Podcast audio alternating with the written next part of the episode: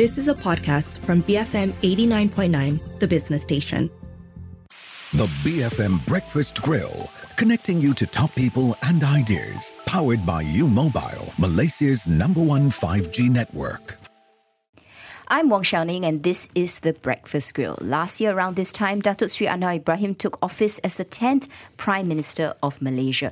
The man that has been waiting in the wings to lead the country for decades finally achieved his goal by cobbling together a unity government with arch enemies, a first for this country. Since then, the economic to do list has grown longer and more urgent. Joining us for a review of the Madani government's economic agenda and deliverables are Nordin Abdullah, Vice Chairman of the Malaysia Australia Business Council, and Firdaos Rosli, Chief Economist at Bank Islam. Thank you for joining us today, gentlemen. Now, last Friday, I'm going to start with the most recent data. Bank Negara revealed third quarter GDP 3.3%, and the country is on track to achieve its growth target of 4% for this year and 4 to 5% for 2024. So, Firdaos, I'll start with you. Is Malaysia in a good shape from an economic perspective after one year of this administration? Well, it depends what you mean by good, because um, I think we I uh, last year this time last year uh, there was a kickoff conference at the EPU. Uh, where I was invited to be, you know, to, to speak in one of the panel sessions, where I said that, you know, because last year's growth was really good at 8.7%, so something has to be done this year to ensure that, you know, you won't see like a cliff in terms of our growth rates. And um, what happened was that uh, well, there was not, nothing happened really, and um, everything was uh, pretty much as is. And for this year, uh, we internally at Bank Islam we are looking at 3.7. Next year for for um, 4.7 perhaps, and the following year 5.0. Well, they'll say it's external circumstances, right? And also, we don't have the balance sheet to pump prime. But I, I do want to get your thoughts, Nordin. You represent business interests, right, in Malaysia. Mm-hmm. So, from your chats with your associates, members of councils, are they more optimistic about the economy today than, than a year ago? Well, I think you, you, you kind of mentioned the external part. You, you look at the internal uh, realities of what's going on in Malaysia. Uh, I think uh, when we talk about change and, mm. and we mm. talk about what, what's happening in the country, uh, businesses actually don't want a whole lot of change. They want managed change. Uh, and I think when we look at what the Prime Minister is trying to achieve with this, uh, with his last, with his first year in as as uh, as at the top at the top seat, we realize that there's a lot that needs to be done. Yes, uh, now we need to look at what needs to be done first. Okay. And, and where we're going to spend the money because there is limited resources. So, are we going to spend money on on poverty eradication? Are we going to spend money on and and for me and and we were talking before the show, Firdaos and I were saying, hey, what what's the strategy around subsidies? Mm. Uh, because that's really where the government you know, you used the term earlier, pump, uh, you know, primes the pump. Pump For, for me, that's really now how do we make it that actually we're benefiting business with those subsidies? Because the businesses are the, the people who employ people. Okay. Uh, and that's where you're going to see the benefit flow down if we're going to use trickle down economics, uh, Reaganomics as an idea. This is one of my favorite words. I just wanted to say it on air. But uh, the reality is, um, how are we going to, to get the best bang for the buck? And I think that's really what, what people want to see. Okay, so, you know, we've had related to this is uh, the prime minister did roll out his overarching overarching framework right? The economy madani. Then we've had three major policies the national energy trans- transition roadmap the new industrial master plan 2030 and we also had the 12th malaysia midterm review.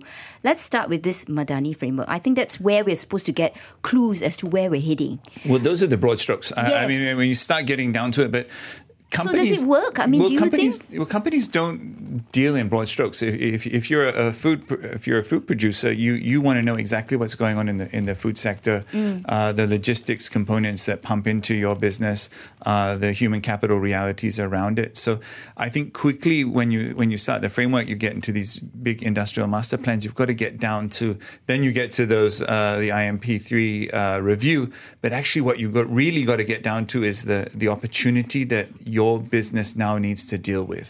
Okay. Uh, so yes, you've got this big picture. That's the general direction, and I think it's important from a from a national perspective. Those documents are in place because they say, look, guys, that's the general direction we're all heading in. Now we need to get to the point where it's like, what's the actual thing that you're actually going to do? It's the implementation that counts, right? It, Well, it's implementation by business, not Yes. implementation by government. Government sets the direction, sets the policy, sets the regulations. How are we giving them the the right uh, uh, framework to to get the job done? So, Firdaos, do you think that we have got that framework? Because we look at this, uh, you know, it's got 12, it's got short term, medium targets. It's supposed to ensure enlarged wealth, equitable across the rakyat. Does this set the right tone, though, Firdaos? Uh, I, I don't see there is a um, there's a Or is it there's- just there's a word soup? Yeah, there's there's no difference in terms of thinking behind it when it comes to formulating our growth plans. If you think about it, you know we've we've got targets now under the Madani economy, NETR, blah blah blah, and so did many Mm. Every other, other yeah every other policy. policy. So you know the thinking behind it is not you know there's, there's no much of a difference. But what there is a difference here, at least as far as the government's the current government's big plans, is that a clear direction towards uh, cutting uh, expenses, Mm. which you know in economic terms, if you cut your expenses, which uh, it will eventually lead to lower, slower growth in the future. So I don't know if that is what the intention behind all of these plans. We'll come back to in terms of cutting the expenses and looking at things from a macroeconomic perspective, but I do want to check in in terms of how competitive we are. And this was something that was highlighted in the uh, Madani framework, which is related to businesses, right? We rank currently 27th. Uh, the goal is for us to rank top 12 in the world. But really, not in how easy is it for businesses to operate in this country? Has there been a discernible change from a year ago, especially when you deal with government and state agencies? Well, uh, you could say uh, nothing can happen in a year, and then everything can happen in a year. You know, but this is the paradox of something has happened paradox of change. You know, and, and and this is the thing that when when we look at uh, what can take place, of course, you can look at the, the reforms that get pushed through Parliament can be one. Uh, how quickly now are government agencies looking to to digitize the delivery to business and digitize delivery to, to the rakyat as well. Hmm. Why? Uh, imagine once upon a time, if you if you went to a government department, you would s- spend a day there waiting to get something processed. Now, why Many is people still do. no, but why is that killing the economy? Is because that's a day that you weren't producing anything. You were sitting around waiting for something. Maybe you were you're pump priming your, your social media because you had a whole bunch of uh, a whole bunch of time to, to put out a few more tweets.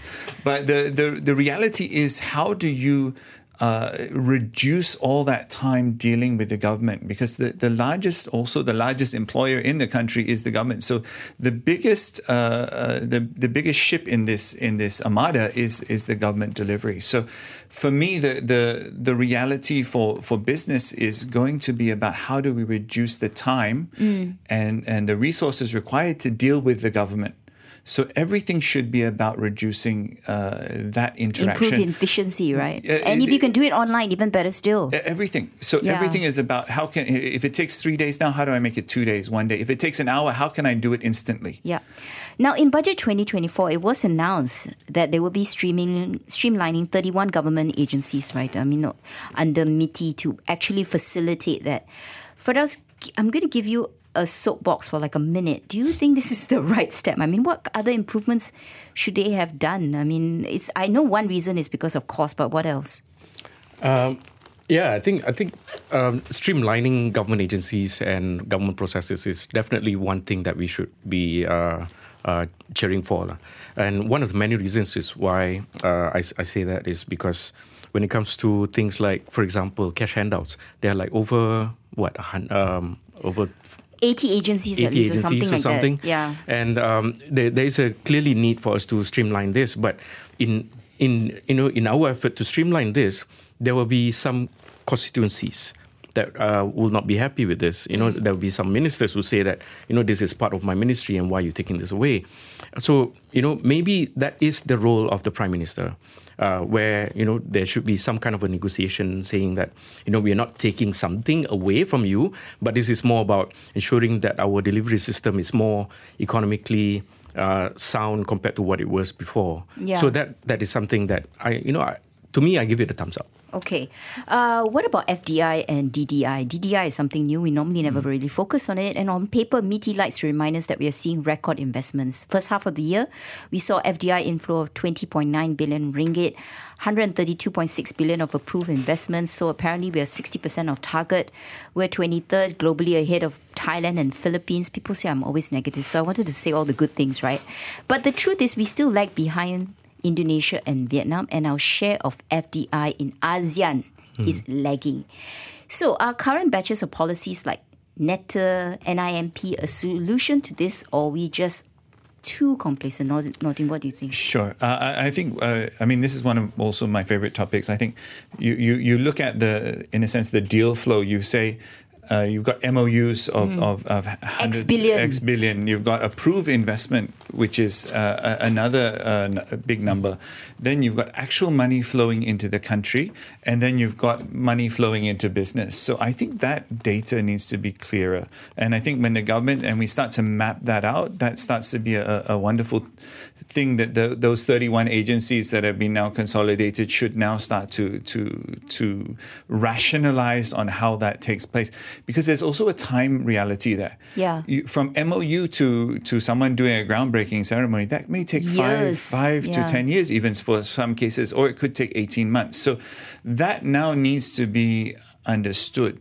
So I, I think when you you start to look at that uh, in terms of of what what it means to and make all those announcements, what does it mean for business, and then what how when and for for the general public, what when do I go and become a, an engineer in in this project? So I think that's really something that I think we, we need to start to look at. And for us, how do we compare with FDI from the region? What are we? What can we do to make things better? Because at the end of the day, it really, really is a competition. We can throw out subsidies. We can give you some tax credits. You know, is that enough? I think the best way to do a do a country comparison is through balance of payment uh, of our FDI flows, and that's probably the only one thing that is you know fair in terms of assessment. If you were to focus on say approved investments like what Nordin said, you know those those are approved figures. It's, it's not an implementation Yeah. or implemented figures. I've I've tracked um, the approved figures um, over the long term, and I noticed that only about pretty much 16, 17% of what was approved is being implemented. Uh, that is on the long term, but it's not entirely correct in a way. It's not really a fair assessment, but it's more like a rough figure, because because um, I, the way I look at it is I look at the flow of Yes. um, from balance of payment and look at the approved, approved figures. So we need to actually work much, much harder then. Definitely. And I think one, and we talk about strategy, and we mentioned that earlier, when we start to think about how has Indonesia and, and, and Vietnam and Thailand brought these in, investments in, actually we see this massive trend towards friendshoring. And we also see this massive trend towards being able to access resources, uh, whether those are natural resources, whether those are human The resources capital, or yeah. capital, or and now we're seeing this this shift towards energy and how how companies and how supply chains can get their hands on enough energy to deliver. So, is Malaysia thinking, hey, we've got this resource available? Uh, if you want it, you've got to come and invest here. We're going to stop exporting certain things. We're going to stop exporting uh, certain minerals. We're going to stop Well, we, we did uh, see that uh, in the 12th uh, mid-year review, and and I think uh, on some level, NETR is supposed to address this, especially from a renewable energy perspective. On the breakfast grill this morning is our panel consisting of Nordin Abdullah, Vice Chairman, Malaysia Australia Business Council, and Firdaos Rosli, Chief Economist at Bank Islam. After the break. Does Datuk Sri Anwar Ibrahim really have too much on his plate to be an effective Minister of Finance too? BFM 89.9. You are listening to The Breakfast Grill, brought to you by U Mobile, Malaysia's number one 5G network. BFM 89.9. Welcome back to the Breakfast Grill, where before the break we reviewed the Madani Economic Framework and the three main policies that had been announced in the one year that Datuk Sri Anwar Ibrahim had been has been Prime Minister with our panel, which consisted of consists of excuse me, Nordin Abdullah, Vice Chairman of the Malaysian Australia Business Council, and Firdaos Rosli, Chief Economist, Bank Islam. Now, gentlemen, I want to talk about liberalisation.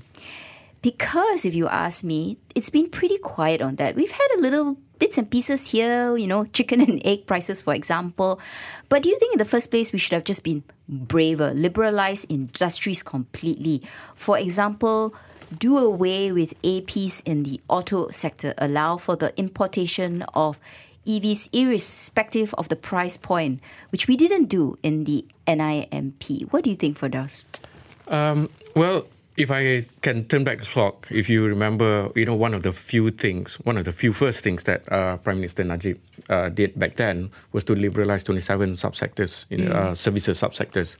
And the, the idea behind that move was that, you know, these are the areas where we don't have much of a localization uh, position in, in, in a way. So, you know, few few years later, here we are. I don't see there's any kind of liberalization kind of move other than other than that. Mm. And one thing I also uh, like to note is that whenever there is a crisis, I notice that there are three three moving parts that always come together.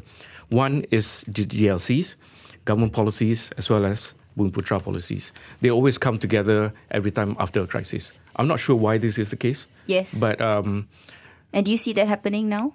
Uh, in a way, yeah. You you kind of see that you know when it comes to you know the kind of the kind of um, the kind of um, rhetoric tone. Yeah, the kind of mode that we yeah. are we are moving towards. Okay, rather than liberalizing. Yeah. But at the same time, would you say that businesses are ready for a fully liberalized market, Nordin? Isn't it time we join the adult table at the party? It, it, it's a good idea, uh, but at the same time, uh, rapid change uh, is is hard to manage, mm. Uh, and you, as a company, need to put resources behind change. Uh, so if there's a regulatory change, if there's a policy change, uh, you need to be on top of that. So the government can't. Okay, we announce it today. Uh, don't change your mind. No, no, don't, well, don't, change your mind. But it's, and we announce it in, in 12 months' time. This is going to be the regulatory change.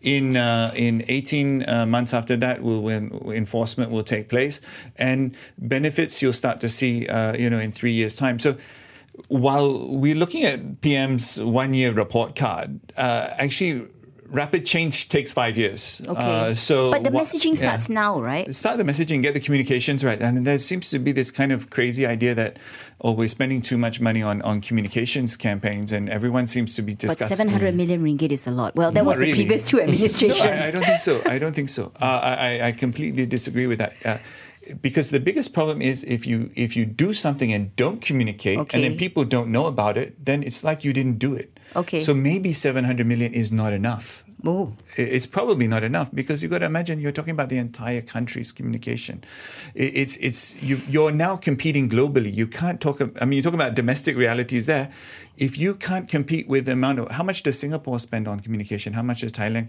spend on communication it, i'm sure it's more than that but this is like global, right? But I'm curious. Okay, so let's talk about this. One thing that we can maybe consider is GST. And you know whether if it does happen, because there's been some reluctance, I think, from business circles. Uh, of course, economists will say it's good, it's good for the economy. How should we implement this? Should we have been braver and just rolled it out and communicated it better? Firdaos, what do you think? Should is this something like we should have just been more aggressive about? Yeah, yeah, without doubt. I mean, um, I mean, if you if you think about it, it's not just an Anwar administration. It's also another, you know, the post Najib administrations has been delaying this thing. Nobody wants to be the unpopular politician, right? Everybody wants to be voted back in power. Well, here's the thing, Shou Ning. I think the idea here is not to implement GST and then you know expect everything to go hunky dory. You know, yeah, I mean, it doesn't work that way. What we need to do is just to in, initiate small steps to ensure that we don't have to do like a, anything abrupt mm. you know, in the future or something that can you know life changing kind of uh, policy like we did uh, you know with, with the GST 1.0. That was not the idea. I think the idea is just to make sure that you know we have small baby steps towards GST, and that would that would suffice. Are you ready for big GST businesses? Are you going to? Uh, well, before we get to that, I just say, I, I mean, to, to follow what Firdaos is saying, small, meaningful steps within a broader strategy. Mm. Uh, that's mm. going to get you in, in, in the right direction. Uh, Malaysia has to realize, and, and all Malaysian businesses, all Malaysian citizens, and everyone working in this economy need to realize we are competing globally, we're competing regionally. Yes. Investors, whether they are foreign investors or even local investors, because Malaysian investors can go and invest in other countries, will choose to invest in economies that are efficient. And if you can't be more efficient than your competitor, you will lose out. So it almost doesn't matter what your internal policies are. It doesn't matter uh, what for your taxation political reality system, and all okay. Ta- Actually, it's, it's easy to manage for a business because it's just a percentage. But Mm. now the question is, are you productive that I can be profitable? Okay, so I want to talk about one more thing which is critical, which is the ringgit, right? Um, that, of course, people say that's not barometer of how the economy is doing, but I beg to differ because it's something very visible, right? We see this figure every day, and the US dollar 25 year low. Tell me, Firdaos, what can we do to repair the situation, or should, should we even try? I think there are two ideas here. And why is the reason why our ringgit is terrible? Okay, one idea is that obviously because of the you know the different the interest rate and interest and yield gaps between Malaysia and the US. That's one. Secondly, um, I think um, Bank Islam expects ex- expect the ringgit to come in somewhere closer to 460 to a dollar uh, by the year end. And probably uh, 455 or 4, 450, I think, uh, by by next year. That is okay, but I think the fact of the matter is that after every crisis, our interest rate tends to rest lower. Mm. After every crisis, I'm not just talking about COVID. You know, it was the same situation as the global financial crisis, Asian financial Financial crisis. crisis. It's always the case. If interest rate is the price of money, mm. then you kind of know where ringgit is going Yeah. in the long term. So how can we address this then? I mean, is it a question of confidence? Is it you know? Uh, I would I would create the enabling environment for the OPR to go up. I mean, Okay. but that's I mean, going to be unpopular, right? I mean, I'm not saying In a way, we keep the monetary policy low, uh, extremely loose to encourage businesses. the OPR has never breached 3.5. Yeah. we have to make Since sure- the Asian financial crisis. since the. Asian financial crisis, and uh, the again the tendency of it to rest lower is higher after But every we need a robust economy that can that can live with that higher interest rate. Is that it, it's a chicken and egg, isn't it? Yeah, but you know we don't have that enabling environment. If you think about it, you know mm. from from a balance sheet perspective, we always focus on the liabilities, but we probably have to shift our attention more to the asset side of the balance sheet of the country. Where how do we grow that asset? If we focus on growing that asset, then over time the OPR can can go up. Well, I'm not talking about in the next five years, but you know. That is a challenge indeed, right? Growing that revenue. Mm. Gentlemen, we only have two two minutes or so, but so I want to ask you. The clock is ticking, the global economy is slowing. The solutions honestly aren't rocket science, I would say, in terms of what we should do in, to improve our economy. But political will and even time and space to implement is the challenge. So, do you think our PM should have a second finance minister, someone to help him carry the load? Who's best suited for that job?